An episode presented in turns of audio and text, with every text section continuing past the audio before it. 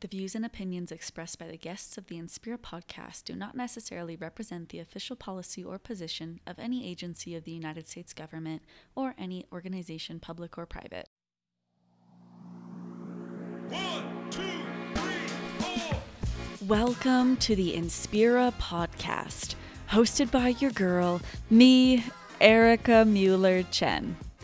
I'm an international development specialist with over a decade of experience leveraging the amazing power of sport to promote peace and positive social impact. My career has allowed me to live in Europe, Southern Africa, and Latin America. In 2022, I accepted an offer for my dream job in sports diplomacy. And I also became an employee family member to a U.S. diplomat aka an EFM. This podcast is all about inspiration and career advice. Each episode, I'll interview an inspirational global changemaker working in sport for development, social impact, or the diplomatic service. This series is perfect if you have interest in breaking into one of these sectors. Or you've already landed that dream role and are keen to learn from thought leaders. Enjoy today's episode and stay inspired. My critique comes down to whenever you hear the if we play football together, we've created social inclusion. And there's a big assumption that playing football together on a pitch translates directly into a less segregated society. And I think when you're working in the sports for development space, sport is your vehicle. Sport is your methodology. It is the platform upon which you're able to do development work. Sport, in and of itself, is not the development work.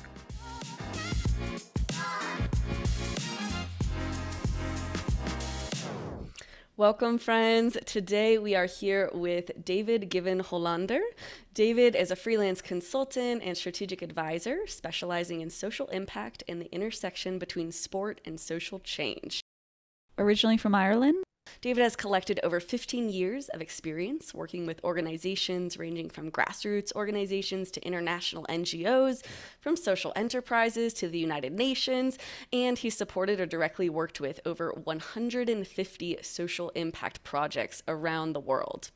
During a seven year tenure at the Swedish Postcode Foundation, David led the foundation's work within the sport for social change sector in both Sweden and globally, managing a funding portfolio totaling over 15 million euros.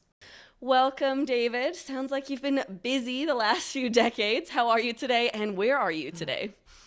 I'm doing well, thank you. Great to be here. And I'm in New York right now. Um, so yeah, just moved here about six months ago. So testing out the New York lifestyle at the moment. Just figuring out where I'm going when I leave the subway. yeah, and the first time we talked, you were speaking about your kids needing to navigate the streets safely. So I'm sure that's a work in progress as well. oh, definitely. But now they've just started telling off cars for not driving properly. So we're fine. They're they're teaching people how to drive in New York. So that's a that's a plus. Social impact at its finest. So excellent. Absolutely, get them started young. well, uh, before we get into the questions, one thing I like to do because I've called this podcast Inspira, and it's not only about career advice, but I try to weave in some inspiration, as I mentioned why our podcast guest inspires me. So David, you inspire me because you essentially built sport for development in a country where it really didn't exist 10 years ago in Sweden. So I'm really excited to have the excuse to ask you about that experience a little bit later and learn from your insights about what that was even like. So thank you again for, for giving me your time, and I'm excited to learn about your journey today. Thank you. It's a it's a high honor. Uh, most certainly was not uh, done individually. Uh, we can absolutely talk about that more. That's fantastic. Wonderful, wonderful. Well, to kick things off, perhaps I can ask you to share with us a little bit more about your career journey and perhaps why you decided specifically to focus on sport for social change in your career to be honest with you, I don't think I ever made a conscious choice to make that decision of uh, focusing on that. I kind of fell into this career. Um, I was athletic growing up. I was the sporty kid at school. I was also good academically, but I was I was playing on the sports teams. And the career advice I got was, "Hey, you're good at sport. Go do a sports degree." That was about the height of it, um, and that that ended up being at uh, John Moores mm-hmm. University in Liverpool, where I studied a sport development degree. And I guess straight away my focus was more on how sport could impact on health uh, and public health, in particular with youth. So that was kind of already when I started there that that's what I was looking at. But it was in the second year of the program where two of the professors, um, David Haskins and Danny uh, Cullinan, presented an opportunity and a new partnership with UK Sport through the Ideals program. So it was the International Development through Excellence and Leadership in Sports program. Um, and basically, this was an opportunity to do a somewhat of an exchange program with three organizations in Namibia. Uh, and I loved everything about it. So I 100% jumped on this, uh, applied, and was lucky enough to be one of the eight people that uh, headed uh, off on this adventure and worked with three organizations Physically Active Youth, SCORE Namibia, and Special Olympics Namibia. Three organizations I still have a soft spot for. Um, it was through that I met Oscar Mwaanga, who now is a professor at the University of London and an absolute legend in this space. Um, went to Namibia, spent eight weeks there, and we were working on projects that was doing HIV and AIDS awareness and education through football uh, programming, working with Special Olympics and their programming. Physically active youth was helping children with their education through a sports based programming. Uh, and, and that was just an extension, sort of, and a further development of what I've been doing in the UK focused on health, but opened up to there's so much more that sport can do. Uh, and, and heading back then and finishing my degree and finishing the work that I did, that changed the focus uh, of what I was uh, studying and moved into the masters there, where I took a much greater focus on how sport could be used as a vehicle and started seeking out opportunities to learn more. How could this be done in not just a, a African country context, but in a European context, in the UK, what was happening there, um, and learning more about this space. Uh, and then was lucky enough that SCORE, one of the organizations, they had an opportunity in, in Zambia uh, and asked me if I'd be interested to come down and, and join the team in Zambia.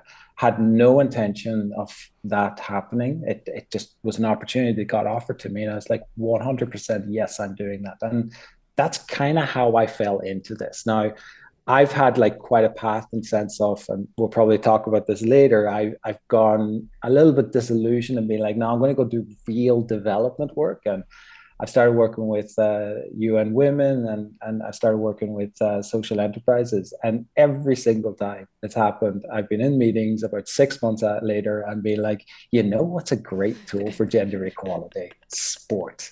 So no matter, no matter where I've gone, I've always headed back in this direction. Uh, and it, has been a core part ever since. And uh, as much as as much as I can get disillusioned or I can be a critique and I can question some of the things they're talking about, fundamentally, I am a huge believer in the positive role that sport can play in society, with the can being a really important part there. Mm. And thinking back to those early experiences in Namibia and Zambia, do you remember your initial thoughts on? Learning? I mean, were you learning about sport for development and peace, or was it essentially like a sports program in certain areas and it happened to have a social impact? Do you remember what you thought or felt about that type of work at the time? It was a hundred percent learning. Uh, everything I know about the space comes from those experiences. Um, the academic side gave me a lot. It, it, it, was invaluable. It was fantastic. The opportunities I got through the university in Liverpool, phenomenal but I learned what I know through my colleagues at SCORE. Mm. Um, they were the ones who taught me what it is that I will speak about now. They were the ones who mm. have have a community focus, who embedded that in terms of how you work, that you focus on what the community has, what the community needs, and let the community lead the work. You facilitate that. Mm. Um, looking back, the Ideals program was phenomenal. That you can ask questions around how much of an exchange it was. I firmly believe that I 100% got way more out of that exchange than maybe the organizations did. But that's where I learned. Like I, I spent those years of my career learning uh, from those organizations and from those colleagues that I worked with.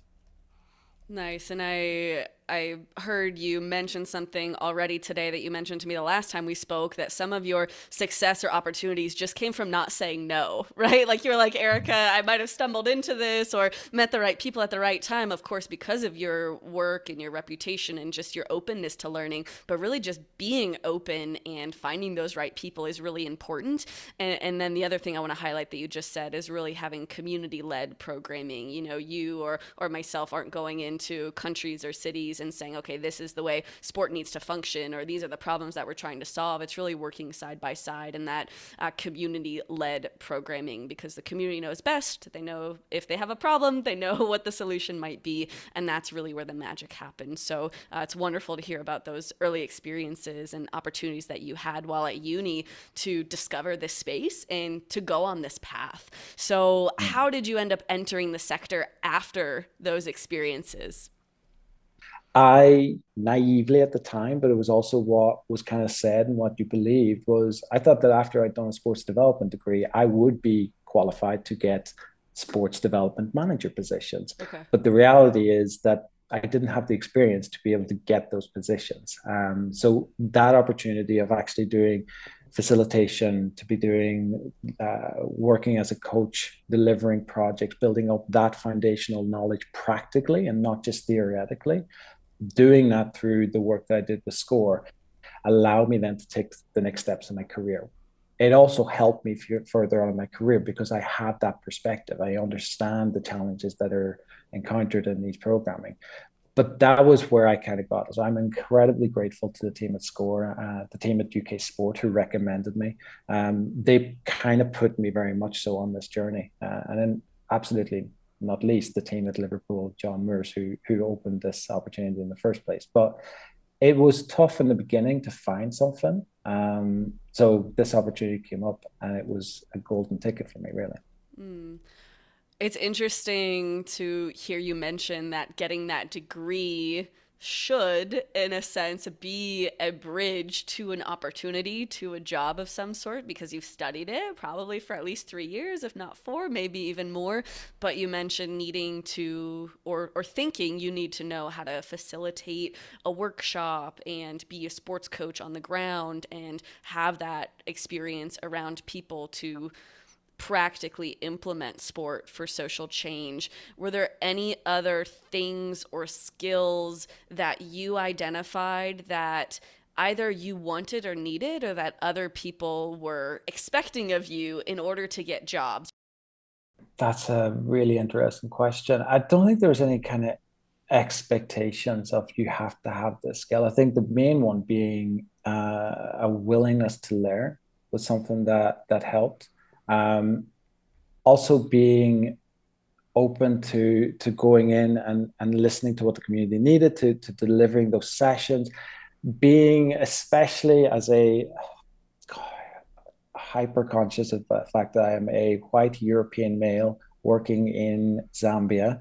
Um, the number of times that I heard people saying, as a white European, the problem was Zambia, and you're sitting there thinking, you've been here for six months, like maybe tone down that a little bit. Um, but on going in with a humbleness of, I'm going to learn as much as I'm going to give uh, in this relationship. And I think that, especially when you're doing international work, that is the key. Um, that you are aware of that dynamic, that you are humble to the fact that you don't have all of the answers, um, that your academic uh, degree does not necessarily translate into practical knowledge of how to deliver programs in parts of the world that you have zero experience. And I think finding that balance, and as I said, straight out of university, I didn't have that balance. I thought the academic mm. degree would help me get a job in the UK. And it was about finding that balance between understanding that the academic degree gave me a theoretical understanding of what was happening, but that needed to be matched with practical delivery and practical understanding of how sport and the broader sport for development work, how that works in the real world. Uh, it doesn't always translate nicely from a textbook into uh, practical delivery. And I think combining those two uh, along my career has been where that has been the success story of taking the academic but making it incredibly practical. Mm. from my experience, that's still talked about as a gap in the sector, that gap or needing to create a bridge, a metaphoric bridge between research and practice or theory and practice. So it's really cool that you identified that yourself and thought that was a gap that you had as an individual and in reflecting on what you just said, it also makes me think that maybe it was actually a good thing that that degree didn't give you a ticket into the sector because you were able to grow and learn so much more and seek out so much more on the practical level before really diving into the sector we'll talk a little bit more about your experiences as a funder in a moment because I'm sure that those experiences you just mentioned have served you really well during that tenure and just that understanding of theory and practice. Uh, but before we do, I'd love to ask you a little bit more about your thoughts on sport for development and maybe why and how you developed what you call a, a critical view of the sector and maybe how sport is positioned or viewed in the development conversation.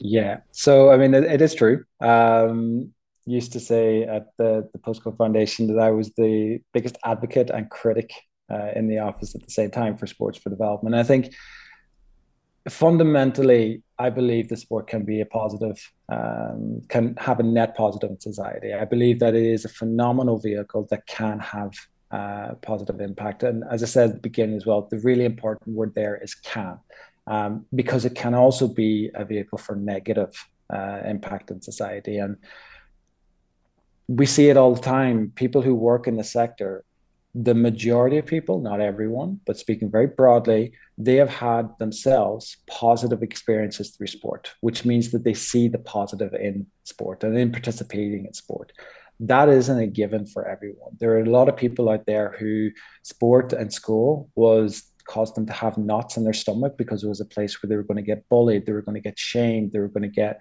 to even at the furthest end of the spectrum abused. Uh, sport has issues around how we have uh, protect our athletes uh, around their mental, social, physical, uh, emotional well-being. There is abuse within sport. So this idea that sport by default is positive in society is something that we need to be quite conscious and quite aware of that it's not by default. It can but like anything else it can also be corrupted and it can be used as something negative.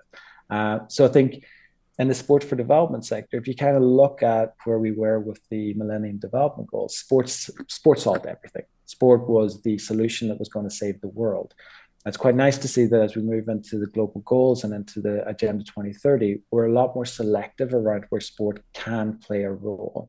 So I think my critique comes down to whenever you hear the if we play football together, we've created social inclusion. And there's a big assumption that playing football together on a pitch translates directly into a less segregated society. And I think when you're working in the sports for development space, sport is your vehicle. Sport is your methodology. It is the platform upon which you're able to do development work. Sport, in and of itself, is not the development work. It is a vehicle that engages people. I think sometimes we're, we're moving more and more away from it, thankfully, but there's been a tendency that this idea of, uh, I'm not going to say any names, but uh, there's been a in the past, maybe FIFA has had the idea if we build a football pitch and throw a football onto the pitch, we're going to solve the community's problems. And that's one building block. It requires much, much more to actually address the societal challenges. So, again, fundamentally, huge supporter, believe in the power of sport, but it can have an impact. It's not actually by default. And I think we need to be conscious of that. I also think as well that we we blur the lines sometimes. So sport, we talk about sport, uh, and sport is a broad, different number of things. And you have sport for development, you have sport development, you have the business of sport. And every time that we blur the lines between those three, it gets more difficult to see where the actual social impact is coming from. And for organizations that are a business, but their product is sport, that might not always necessarily be in line with an organization whose their services are looking to create social change their vehicle is sport and i think we need to be very aware as well of like just this broad spectrum of i do sport when in reality do you do sport development? Do you do sport for development? Are you doing sport business? And I think we need to just be very clear on what area of work that we're doing. I'm wondering a little bit more how you approach your work or maybe even your conversations about sport for social impact, knowing that you do have that view, and I agree with your view, by the way, that sport isn't always good how does that influence the conversations that you have? Because I'm thinking about my own experiences where there's some people who know nothing about sport for development, you know, the majority of the world. And so I'm like, yeah, it's awesome. It's this, it's that. It has all this potential. And then with people like yourself or people who know a little bit more, you know, I may bring forth those critical viewpoints or, okay, we, we should do this before we do that, or let's ask these questions before we do that. How has that kind of influence the way that you either approach your work or your conversations about the potential of sport?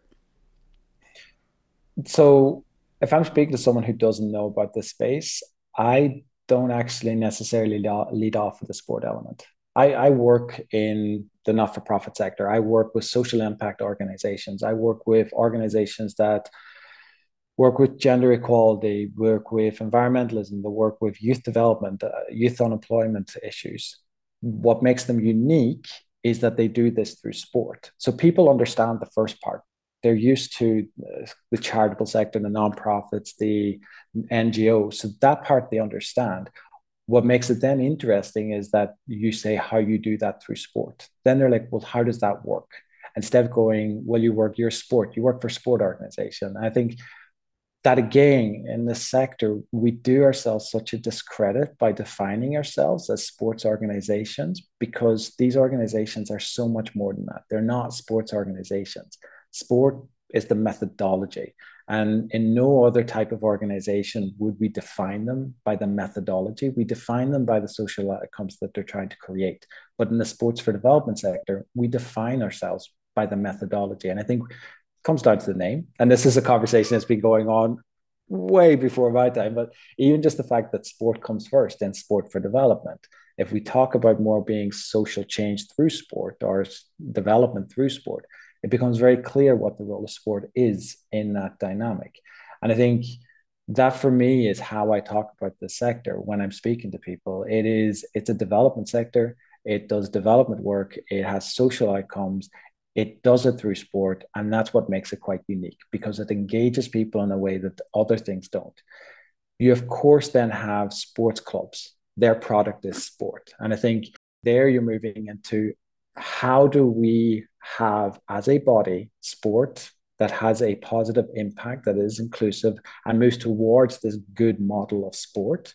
Um, that's different to sport for development because having good sport that is around it being open to everyone it being fully inclusive it respecting uh, human rights at all levels uh, it being having a net negative impact on the environment around itself but still the focus is on the sport.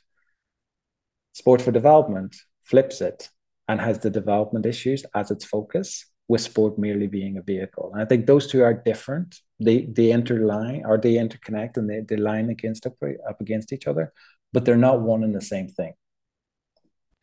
It's so interesting to think about how sport does come first in the phrasing and that it is just a vehicle to a greater goal. So, for anyone listening, yeah, rewind it a few minutes because I really like what you just said, David, and I'm going to rewind it myself because I don't think I've given that enough thought uh, just about how the terminology was set up and maybe some of the limitations of that terminology when we're thinking about greater understanding in the world about the sector. Quick break here to highlight what I consider to be a fabulous resource that I've created for any listeners out there interested in learning more about the sport for development and peace sector. You've come to the right place. In addition to Inspira podcast episodes that you can listen to, I've created a written resource that you can read, which currently has over 90 items I've curated from my own experience and vetted with other experts in the field. These include databases to find award winning organizations, links to reports, books, and research, as well as recommended newsletters and recorded webinars, all Sport for Dev related. I encourage you to have a look. You can find this resource by visiting my link tree listed in each episode's show notes. Then clicking Erika's Global Resource Hub.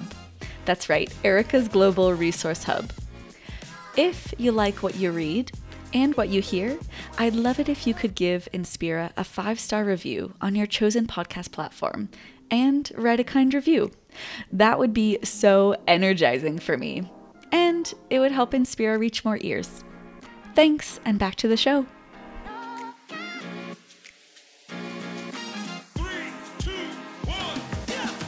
Let's talk about Sweden. I know that you spent over seven years of your career there, uh, specifically with the Swedish Postcode Foundation.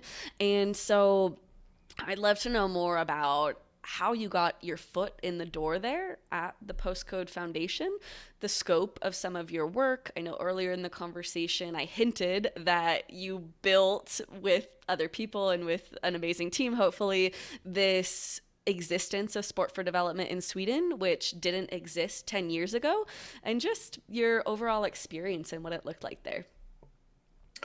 Yeah, so when I arrived in Sweden, it was about 11 years ago that I first moved to Sweden. Um, and I immediately started looking for, okay, what what's the kind of sport for development movement here? Um, I'd spent obviously a lot of time in the UK where it is, even under that period 11 years ago was quite developed i mean you had uk sport doing a lot of work you had organizations working nationally and working locally uh, and I started looking, and honestly, there was maybe a handful of organizations in Sweden that you could define as kind of out and right sport for development organizations at that time.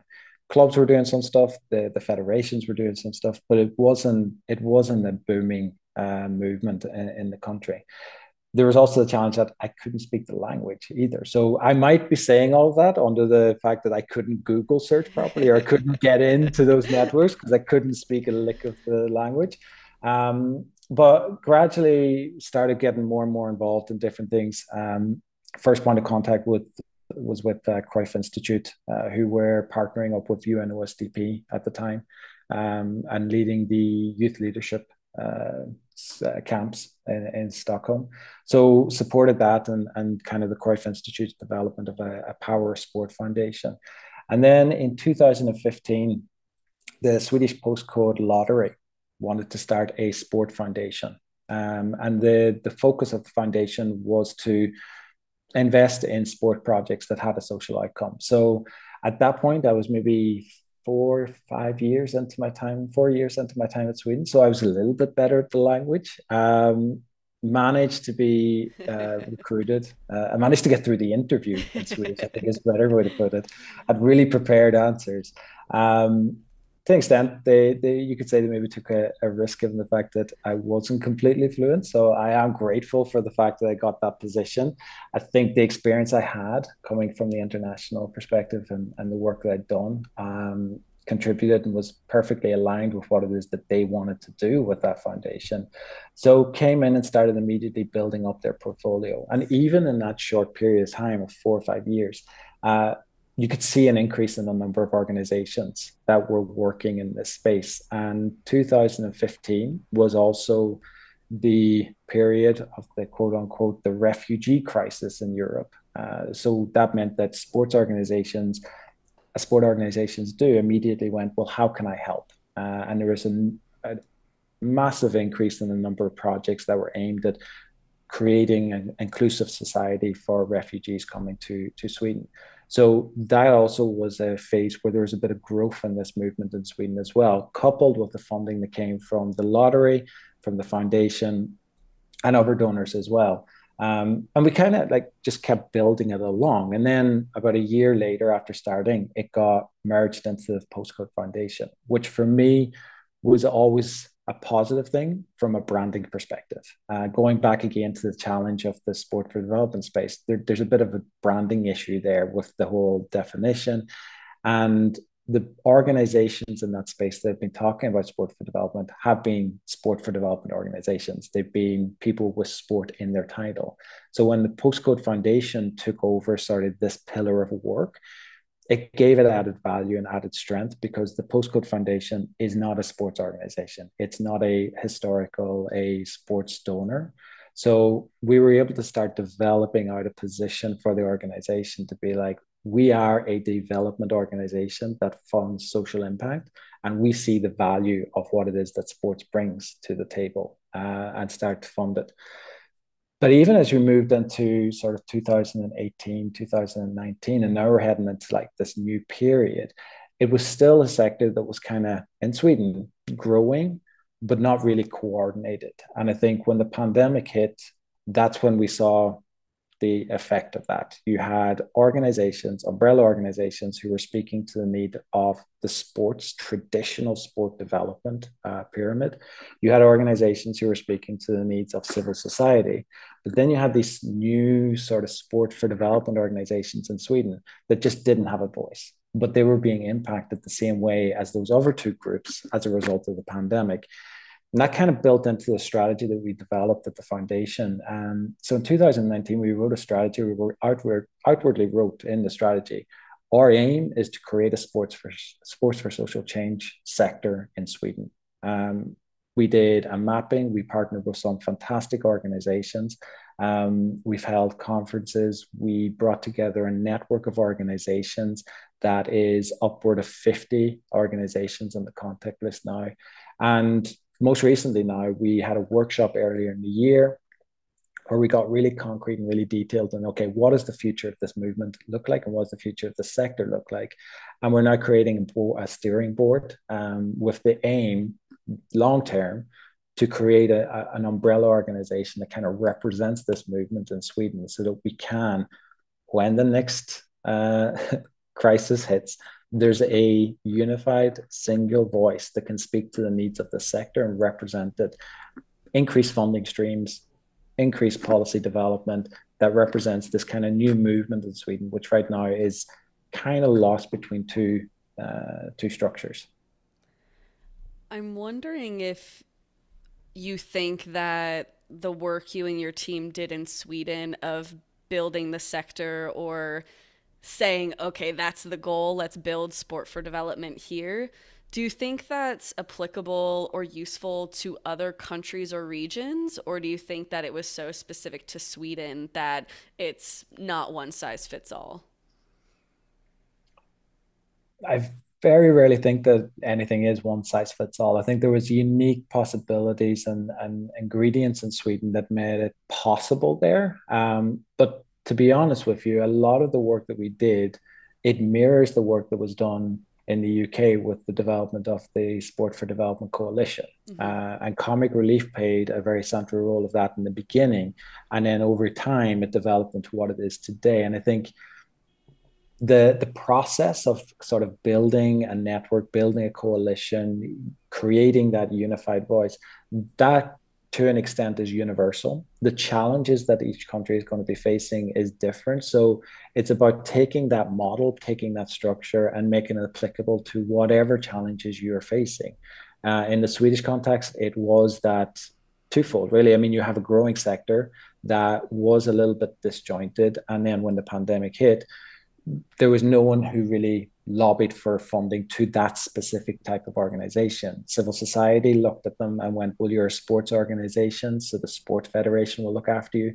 The Sport Federation looked at them and went, Well, there's no competition in what you do, so you're a civil society organization, so they'll look after you. And they kind of just got stuck there in the middle. Mm. Um, and I think so the process of bringing the people around a table together, uh, getting them in the room, finding that common pain points of what is happening, and developing an idea of okay, how can we address this? How can we move this forward? That process, to an extent, can be applicable regardless.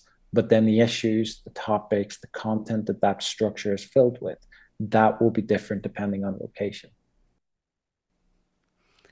I'd love to know more about what lessons you learned during your time at the Swedish Postcode Foundation. Specifically, I'm thinking that it would have been quite interesting and challenging to wear the funder or the donor hat in terms of the conversations or the interactions you're having with people or organizations and likely the times you have to say no or set expectations in, in maybe an interesting way. And the second piece I'm curious about, in addition to the funder hat, is building coalitions. What did you learn about that? Engaging with the government, engaging with other bodies. Uh, I'm just curious on, on your reflections.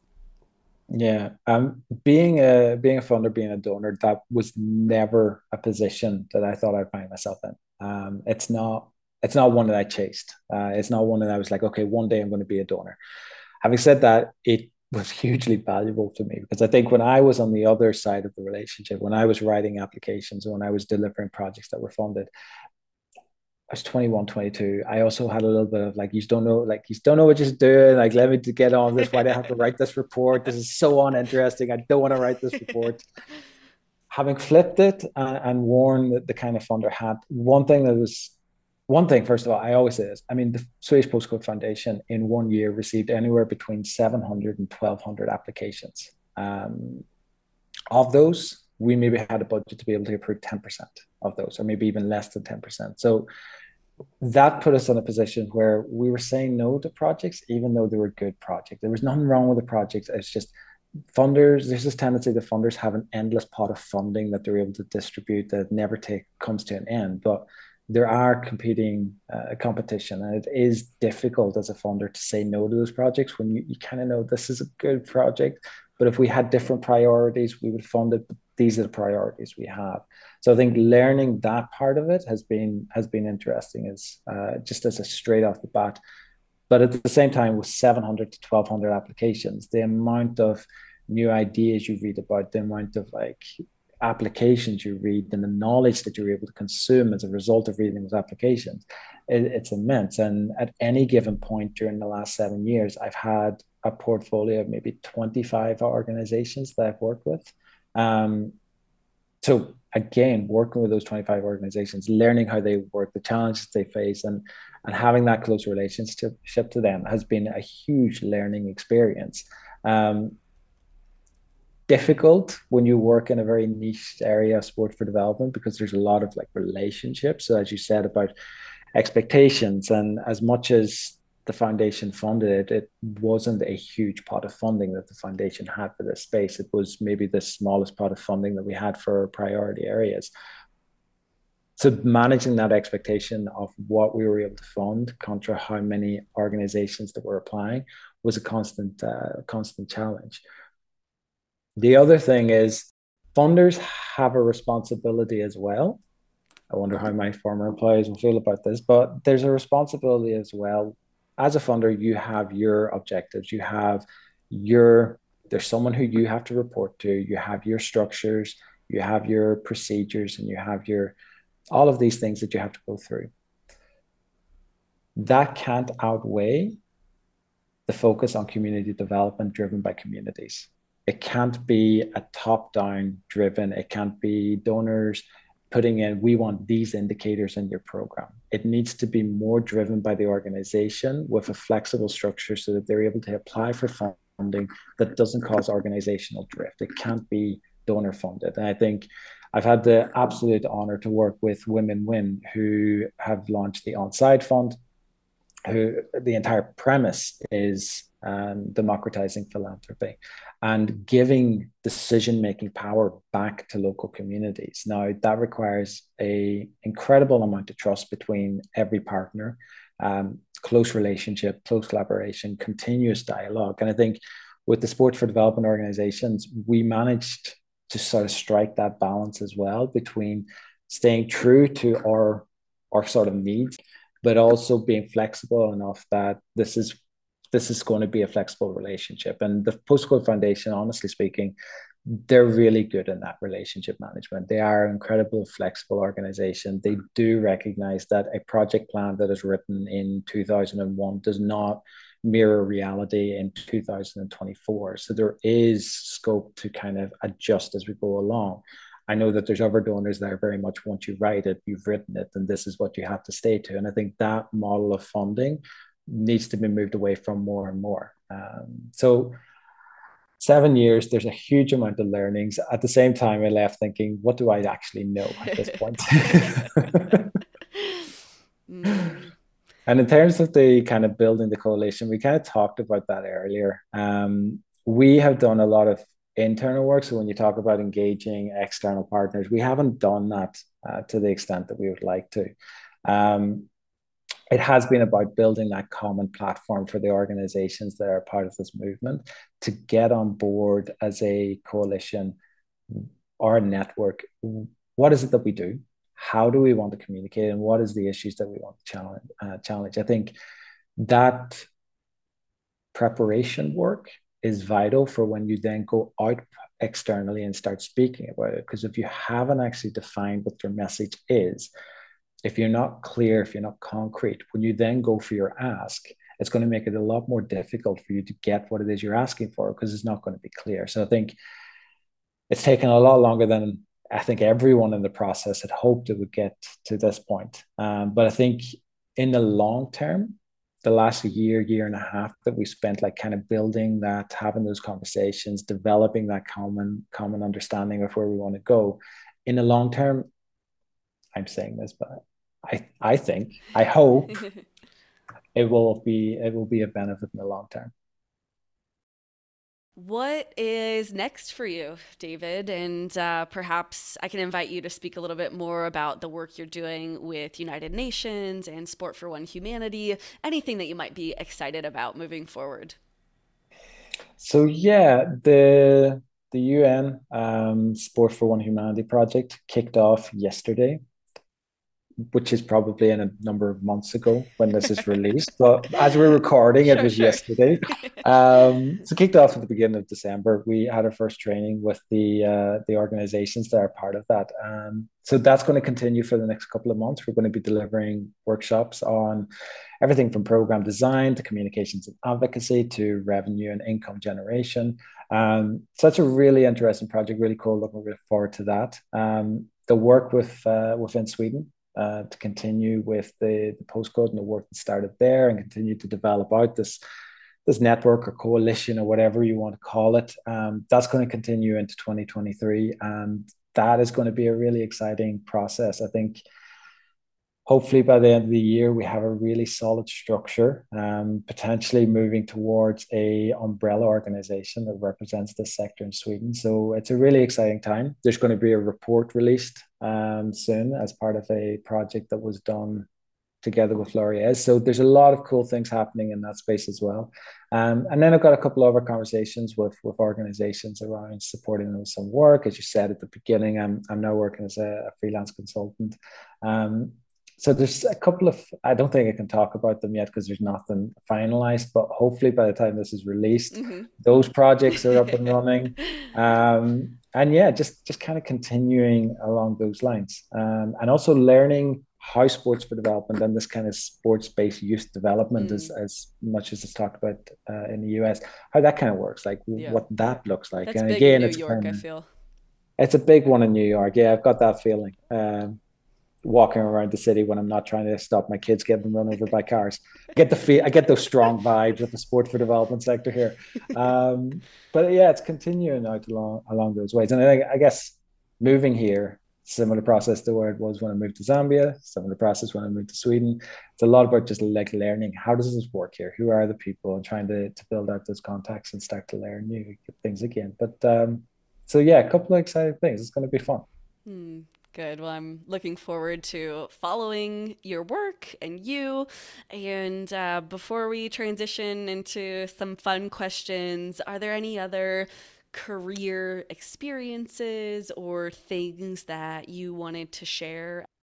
I think uh, when you start looking at the sport for development space, you can start taking a very international perspective. You have just Again, just yesterday, the UN released another resolution on the use of sport as sustainable development, reaffirming its commitment. And, and you can start looking at the Laureus Sport for Good, which is a global network with common goals, a global network. And it can start to seem very international. Like, how do I enter this big international movement of sports for development? And the reality of it is, it's incredibly local. Everything that's done within sports for development is driven by local projects and local engagement. So, broadly speaking, nine times out of 10, wherever you are in the world, there will be a sports club or an organization locally who is doing this kind of work that you are able to engage with and start learning from. And, and that's your entry point into the sector is, is the grassroots organizations, the community level activities that are taking place around you learning how it's uh, used and then you can start building out the other parts of looking like okay well this is how it works in my community but how does i i live in an urban community. How does it look in a rural community? And you start building those pieces and, and those building blocks. And then you start moving into the international you start moving into that scene. But all of this is very much rooted in local community action. And 99% sure if you look around you will find an organization that is doing this that is one looking for people to get engaged and help out uh, like any nonprofit and and two you'll be able to learn so much from. So i think that that's where i would start. That would be my piece of advice.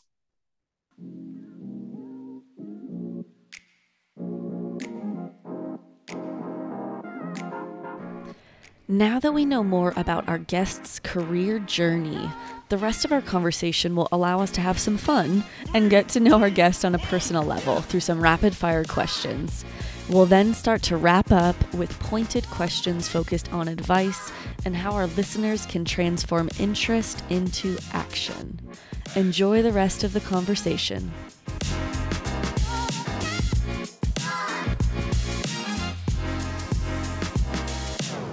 David, how would your friends or your family describe you? Non-stop energy, uh, just happy-go-lucky, uh, bit of a clown, bit of an idiot. Um, doesn't take himself too seriously, even if it sounded a little bit like this in the podcast. I don't. Who is your sports team? Oh, so I grew up a Manchester United fan. Um, and if I had to say a team, it would it would probably have to be Manchester United. In which city do you feel most alive? I'm in a honeymoon period right now, so I'm going to say New York. I mean, I've lived in, in Stockholm for a number of years, and I always do this comparison of where in Stockholm it feels like there's a stress. In New York, based on my very uh, early impressions, there's a tempo here um, and so much happening here. If it's a city, it's here. If it's a small non-city area, I've got to go for um, the cabin that we own in the north of Sweden, mm. where it's a small village. It's phenomenal. It's by the mountains. Um, there's a lake outside. It, it, I'm painting this really nice photo and it is. And i think when you talk about where do i feel most alive anywhere in the world it's it's there. Um, i go there on a regular basis just to disappear from the rest of the world to recharge. Um, so i love that place. What is your favorite food? Pizza. Pizza. You're in the right place. Ma- margarita pizza simple, nice simple, really basic don't don't have to be fancy if you're feeling really hungry, fry a few eggs, put that on top, which I know Italians listening are going to be like, what did he just say? That's worse than pineapple, David. Oh exactly. my gosh. That's just like, I'm never going to be able to work or live in Italy right now. The migration office has heard this and they're like, never allow him in. Okay. What about music? Do you have any favorite artists, bands? growing up, I, I, listen to a lot of country music. Uh, so I love Garth Brooks. Nice. Um, absolutely love that. Anything kind of country. There's a playlist on Spotify, coffee shop country house music. Love it. Also listened to a lot of Bon Jovi growing up. So all the kind of 80s, 90s Bon Jovi, like was all over that nice to the point that I I went into a hairdresser's and asked if they could give me the John Bon Jovi hairstyle. Um, the things the things you regret with your, your style choices. Whether they do a good job or not, I'm not sure. I want to see that photo. no, no, nobody nobody does. It was a tough period. It was a tough period in life. Do you have a best sports memory? Yeah, I mean playing playing hockey. So I played field hockey growing up um, in Raphoe, and we when I, we won a junior competition, which was phenomenal. But then I guess one of the ones that always come back was the year that the men's first team uh, that we are playing on that we won promotion. Um, there's we'll not talk about how the next season went when we actually played in the top league. That's a completely different story. But for, for that, that season, resilience. Yeah, that, sure. that was the resilience. That was the character building exactly. season. The season before one. was the joy. Exactly. The season before was the joyous, and I think uh, that was such a cool memory. You've already mentioned some really nice tips about go local. There is global, but local is first. And also listening to the community, having a growth mindset, being open. All of those really, really nice and helpful things to hear. And what advice might you give to folks interested in breaking into sport for development and peace?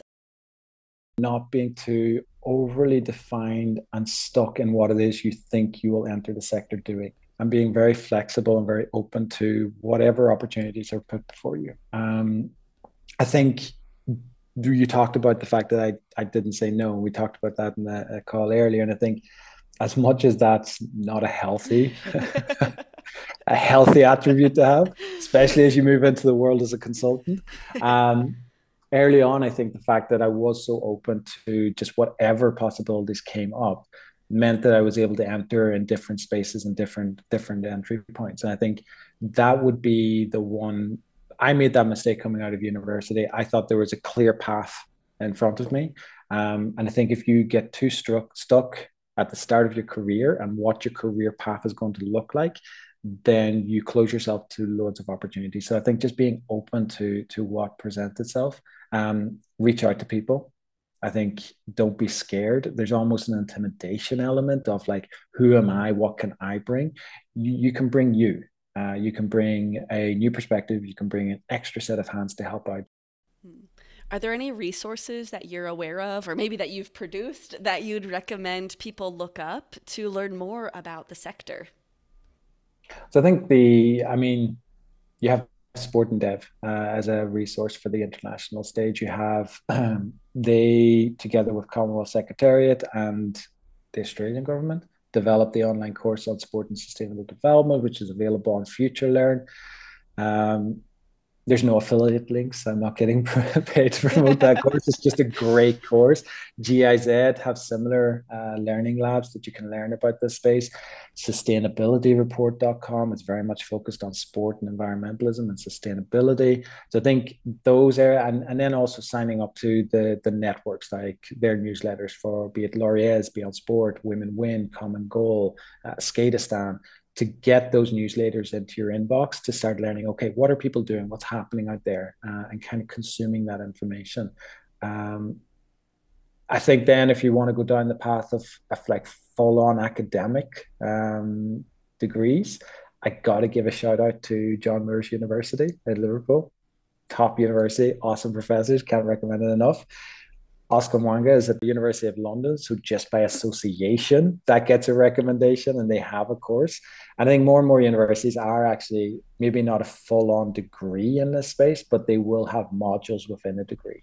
Uh, so if you want to go down that path, there are options as well. But a lot of these free tools from GIZ, Sport and Dev, these these are places that you can start learning without having to pay for a university degree. And I think they're more than enough as an entry point. How can the audience support you or your work moving forward?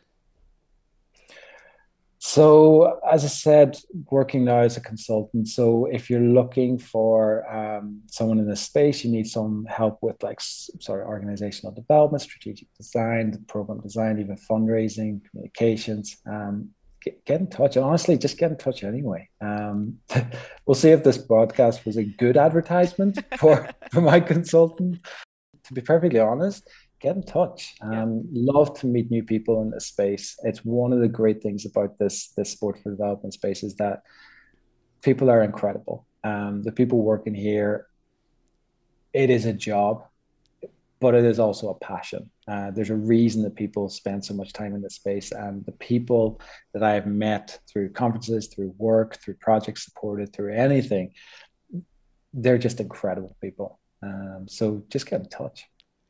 My final question is who or what inspires you? And if you feel so inspired, I'd love to hear you answer in Swedish. My kids and my wife inspire me. Um, my kids and they're incredible, two incredible individuals. They're they're five and three, and we moved from Sweden to to New York. And from day one, I've never seen a positive mentality around the move. They were so excited. We got here. They were like, "We love this place." They, they I look at them. And I'm just like, I need to live life like you do. Um, my wife, incredible human being. Um, the work that she does, she she works for the UN. The work that she does is just immense. Uh, constantly impressed and inspired by what she does. So I think I have inspiration. Thankfully, I'm really lucky in the three people that I share a living room with. Mm. Det har varit jättetrevligt att prata med dig uh, och jag ser fram emot när vi träffas IRL. Basically, what I said was it's been really nice to speak to you, and I really look forward to when we actually get to meet uh, in real life uh, and not that. just through a screen. Um, but this has been awesome. I've really enjoyed this. Thank you so much for listening to today's episode of the Inspira podcast with Erika Mueller Chen. I really hope you enjoyed the episode and found it useful. Be sure to check out the show notes for links and resources. Specifically, my link tree is there with tons of awesome information. Feel inspired to take action today? I've got three action steps you can take right now because you know your girl likes calls to action and the number three. So here goes. Number one, follow the podcast on your chosen podcast platform. Number two, share your feedback with me through the listener survey listed on that link tree. And number three, tell just one friend about this podcast so they can give it a listen too. And do I have any overachievers out there? I've got a bonus action step, which is to consider supporting me and making sure this passion project prospers. So, number four, follow the link to buy me a coffee. That would be pretty amazing. Until next time, stay inspired.